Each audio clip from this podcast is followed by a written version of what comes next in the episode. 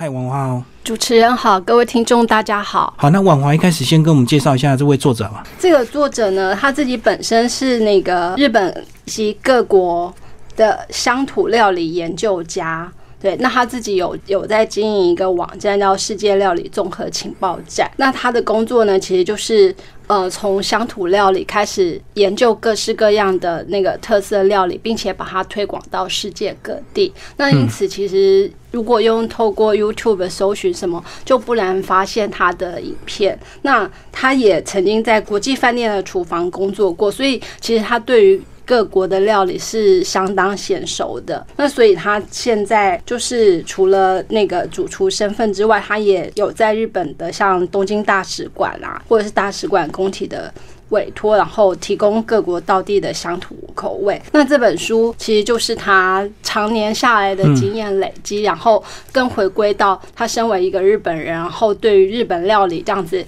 呃，从以前到现在的演变做了很多的研究。那就集大成的写在这本书里头哦，所以他自己本身是研究世界各国的乡土料理，然后自己也会煮就对了。对他自己也是有很好的厨艺。好，那我们现在就来介绍书的内容。其实这本书的范围还蛮广的，因为牵扯到其他呃世界很多国家，因为跟日本接触之后，把他们自己国家的美食带入日本，然后日本呢又经过他们自己一些的呃属于在地化的一些改良，然后变成现在所谓的日本料理。但是其实它本来不是本来的日本料理，对不对？对，它其实就是像。呃，我们说到日本，哎，除了吃寿司之外，那大街小巷可能都可以看到的，像可乐饼啊，或者像那个天妇罗，对，或者是像咖喱饭、蛋包饭，甚至像那个炸猪排、拉面。那我们就是会觉得，啊，这些全部都是日本料理啊，怎么可能不是呢？可是实际上，在日本，他们并不是一开始就有的。对对，那这些菜、这些食物，它怎么从外国传到？日本来，然后又怎么经过日本那个在地化，那变成现在我们所熟知的日本料理？那包括其实像呃，我们讲到拿波里意大利面，好了，对，可是很好玩的就是，哎，我们去意大利根本发现，就是根本在意大利找不到这道食物。其实它就是日本人自己那个针对意大利面，然后做了在地化的口味。那现在反而就是变成哎日本料理。那甚至像包括呃汉堡排、照烧。汉堡，那像我们封面其实有一个汉堡，对，然后就有读者看到，他就来问说：“哎，你们是不是选错啦？汉堡怎么会是日那个洋食呢？”嗯，可是实际上没有错，汉堡现在也变成日本的洋食，像甚至在台湾有开分店的那个摩斯汉堡，像这种米汉堡，其实就是日本自己研发出来。对，那所以现在其实。哦，如果你到美国这个汉堡发源地，可是如果你提到那个照烧汉堡的话，他们就会跟你说：啊，你去日本餐厅吃啊，就是你在美式餐厅是找不到这项食物的。讲到那个汉堡，它当然来源还是美国，只是就是跟其他料理一样，就是它传到那个日本之后就被日本改改良，对，改造成它现在的那个。呃，方式那可是当然，美式汉堡在日本也还是有，对，那只是就是美式汉堡就不会被用日本的洋食来定义。那我们在这里讲到，哎，日本的洋食就会以比方说像照烧堡这样子一个特别日本口味的。食物来探究它的那个身世背景。那其实这本书的范围算的蛮广的。那我们直接先从这个呃，葡萄牙跟西班牙，他们比较早期，大概四百多年前就已经接触日本，来从这个葡萄牙跟西班牙的美食先稍微介绍一下。嗯，好，就是到日本，我们蛮大的机会会看到，比方说南蛮字、南蛮料理、南蛮鸡，呃，那。这个所谓的南蛮呢，其实就是就日本来讲，他们那时候就是指哎西班牙、葡萄牙这样子的那个，甚至像我们现在去长呃去长崎或者是在各机场可能买到的伴手礼叫长崎蛋糕，那这个其实也是当初西班牙、葡萄牙带到日本来的，嗯，因为他们算是就是西方国家里头最早跟日本人有接触，然后就是他们是从那个呃长崎这一带开始进入日。本，所以像好，他们带来那个南蛮字，像就是变成现在很知名的九州料理。那像我们去，比方说京都、白冰，或者是那个就是比较靠近九州那一带，其实那个。它甚至连那种熟菜店里头都会有卖这些像南蛮字的东西。那其实像南蛮字，我们如果去那个西班牙的餐厅里头，西班牙的小菜塔帕斯，这也是他们固定的那个固定的一个小菜之一。可是其实吃了又又可以发现，哎。日本的那个南蛮字跟塔帕斯又不太一样，其实是当初那个就是西班牙跟葡萄牙，他们一开始是用油炸腌制鱼。嗯，那因为腌制的东西，其实我们知道它就是有一个保存，它可以增加它的保存期限。对对，因为前面有冰箱。嗯，对，航海上的时候就需要这个可以保存比较久的东西。那可是像西班牙、葡萄牙，那当然他们。产的那个调味料，比方说他们就会用白酒、酒醋，或者是加砂糖的腌汁来腌制这种。可是到了日本，他们就不习惯这些，甚至其实一开始日本也没有糖，所以他。那个反而就是用了日本现有的那个传统调味料，比方说米醋、酱油、味淋、那个日本酒，或者是呃我们现在讲的那种和风酱汁。所以其实同样是南蛮，是在日本跟在葡萄牙那边吃到的就不一样。但是鱼的使用也很在地化，就是像葡萄牙那边可能用沙丁鱼或青花鱼，可是到日本的时候，那个它比较多产的是那种小猪家鱼，所以。它的南蛮字里头出现的鱼就是这一类型，甚至像更小的那种黄鲷，就是呃，他们日本比较容易抓到的鱼种，就对了。对，这就是各种在地化的方式。那变成哎，现在的日本南蛮字，甚至还有那个南蛮鸡也出现了，就大家就会觉得哎，鸡好像用腌制的，像这种腌制的方式的处理，其实就也是日本人就是在新学的的那个。烹调方法上又加上自己的创新。那其实这本书特别厉害的地方，就是说，其实他还把跟这个日本跟世界各国文化交流这个呃一些年代表都做一个详细的一个说明，对不对？所以如果你说你对哪一个国家的这个呃料理文化引进来这个日本有兴趣，你可以特别去翻这个作者整理出来的这个料理历史年表这样子。嗯，对他。这本书就是作者这样子解释，然后我们可以很清楚的看到，哎，他到底什么时候到日本，然后什么时候的演变。那他另外作者还做了一个很厉害的列表，是各地的那个。洋食代表餐厅的列表，嗯，那其实就是好。我们刚刚讲到这些南蛮字，甚至另外一种像那个炸猪排，好了，那很简单的讲了一个炸猪排这个字，可是作者就在这里，他列出了日本各地不同的炸猪排。那包括比方说土耳其饭呐、多蜜酱猪排饭啊、味增猪排或西式酱汁猪排或牛炸排，那这些基本上是指相同的东西，可是因为它是在各地。日本各地不同，所以它其实吃起来也不一样。所以作者的那个餐厅列表呢，他就很清楚的告诉你说：，哎，如果你到大阪，那你应该去找哪一家餐厅吃，那样子你就会吃到最道地的那个食物。而且，因为日本洋食有一个特色，就是相对于所谓的西洋料理，那个西洋料理就是精致的，然后高价的。可是洋食。它就是要让一般平民大众也可以吃到像西洋料理那样特殊风味来自其他国家的那个饮食，所以洋食反而就是把它变得更平民、更大众化。所以即使是这些很老的餐厅啊，可是就是我们一般人去，就是我们可以接受的那个价位，然后就可以尝到，哎，它这样子。一两百年是稍微久一点的时间，这样传下来的。然后包括哎，古早时候的那个炸猪排到底长什么样？那就是我们可以在这些那个老餐厅里头都吃到。既然讲到炸猪排，我们就来聊炸猪排。它炸猪排其实它那个来的是英国那边，但是它英国更传承自欧洲大陆。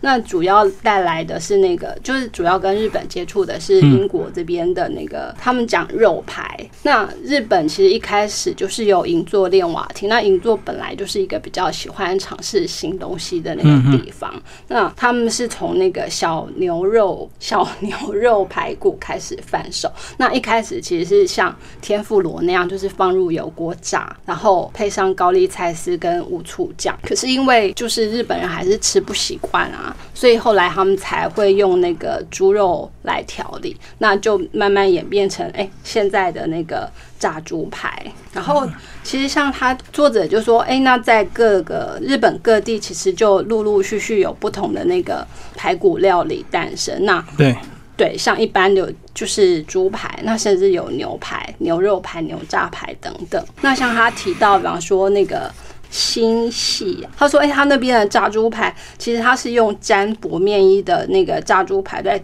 去浸酱油。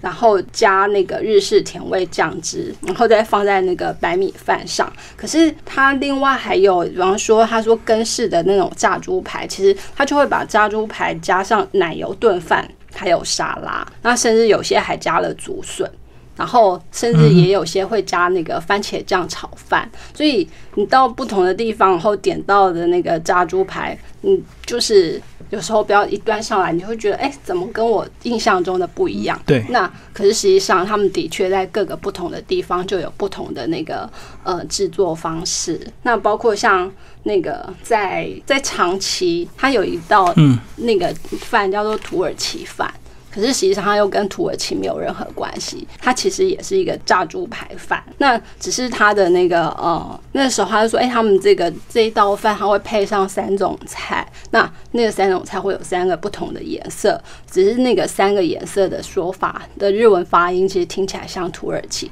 所以就变成了一个那个土耳其饭。那实际上，它也是属于炸猪排饭之一。我觉得谐音有点像这个土耳其，就对。对啊。然后像那个可乐饼，这个也是，就是其实也是在从炸猪排这样子慢慢衍生出来。那只是那个一开始它可能叫炸肉饼，然后是从法国料理改编成的。那只是到了那个日本之后，他们那时候就是因为也是要去航海或什么，然后那个。海上士兵就是容易有脚气病或什么，可是就是有人去研究，哎，那他们的饮食跟其他国家海军的饮食到底有什么不同？所以那时候就发现，哎，马铃薯好像是很有效的那个可以预防那种疾病的东西，所以他们就把这个可乐饼，就原本的那个。用炸肉饼，然后把它反而用那个马铃薯，再加其他东西做成内馅，做成可乐饼，那也变成现在日本就几乎完全就是日本料理，就大家不会想到说可乐饼会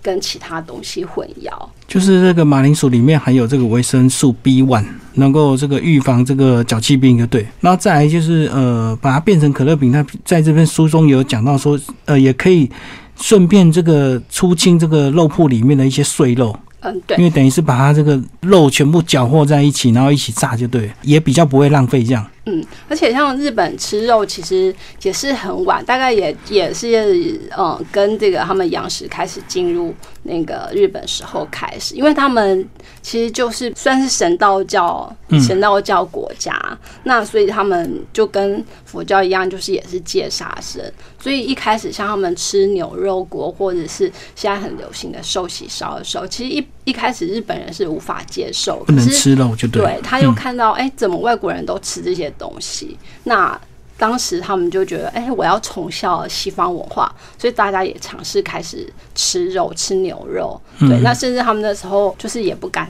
大声说，哦，我要吃什么肉，所以他们就会有代号，比方说，他们那时候鹿肉叫红叶，然后猪肉叫山金，然后鸡肉叫柏树。所以你要点的时候，你说，哦，我要吃红叶锅。嗯嗯，那听起来很美，对。那可是其他人，就是非日本人，可能搞不清楚是什么。就是想吃肉，但是他一样低低调的取一个另外一个比较美的名字，让人家感觉这个不是这么直接，就对了。对啊，那所以像他们在处理牛肉的方式，就是那种呃牛肉特有的味道。那日本人当然一样，就是因为以前不吃嘛，所以你刚吃的时候就会很不适应。所以同样是牛肉锅，他们就会加，比方说就是加酱油进去煮啊，然后甚至像那个关西那边就是会再加黄砂糖。那这个演变出来的那个寿喜烧，就也是现在日本非常知名的一种食物了。我也在想，他们应该也是看到这么多外国人来到日本，不管是交易或者是来传教，看到他们这个人高马大，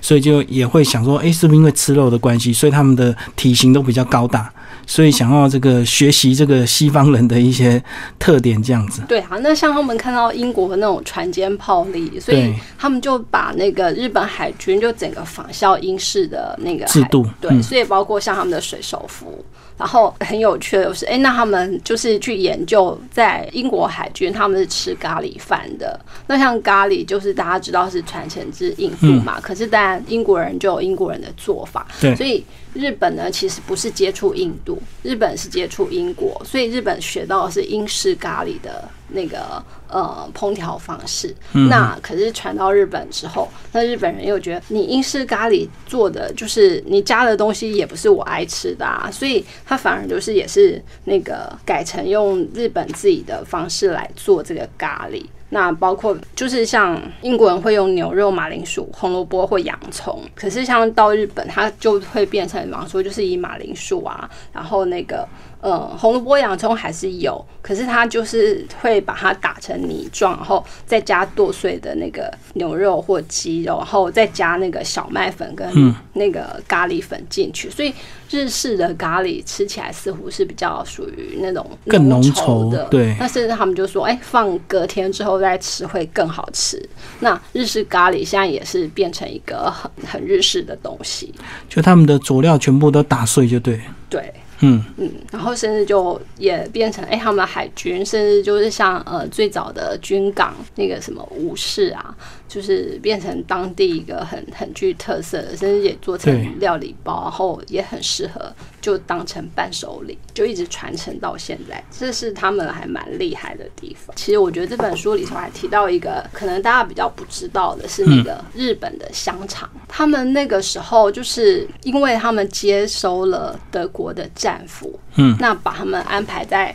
就是限制在四个地方，那。这些德国战俘，因为德国是制作香肠，他们就是非常厉害的。那他们到这边之后，日本人也还蛮善待战俘，所以就还蛮尊重他们的饮食习惯，所以也让他们就是呃，在那个收容所里头就有那种屠宰。